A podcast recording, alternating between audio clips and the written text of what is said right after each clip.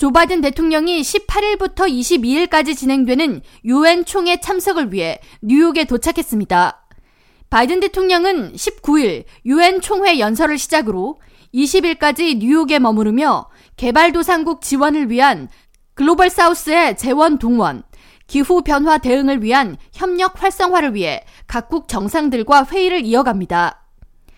각국 정상회담들의 기후변화 협력에 대한 압박 및 영향력을 주기 위해 17일 맨해튼 유엔 앞에서 수천 명의 시민들이 거리로 나와 환경 보호를 지지하는 시위를 진행했습니다.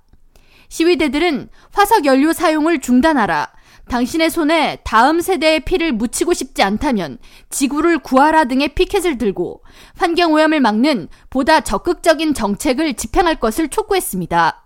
시위에 참석한 알렉산드로 오카시오 코르테스 뉴욕 14지구 연방 하원 의원은 거리에 나온 시민들보다 훨씬 더 많은 유권자들이 환경 정책에 관심을 두고 지켜보고 있다면서 화석 연료 사용을 중단토록 하는 범지구적인 적극적인 대책을 마련하라고 촉구했습니다. I'm so honored to be here today shoulder to shoulder with you all because we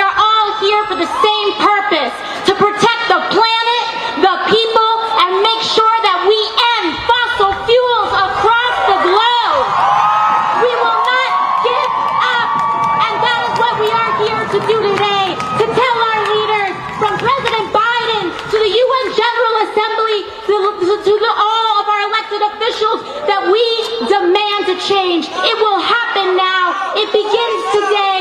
It is occurring today and it's because of you.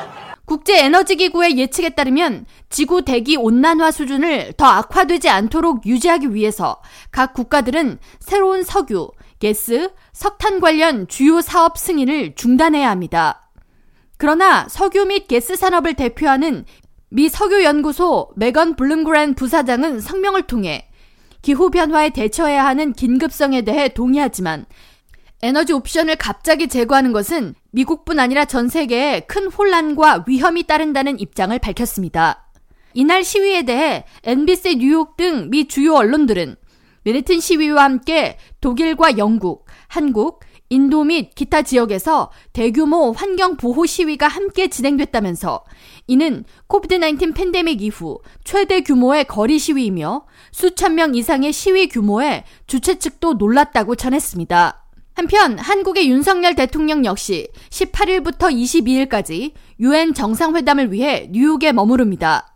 김태효 국가안보실 1차장에 따르면 윤 대통령은 18일 오전 뉴욕에 도착한 직후 릴레이 양자회담부터 시작해 방문 3일차인 20일 제78차 유엔 총회 기조연설에 나섭니다.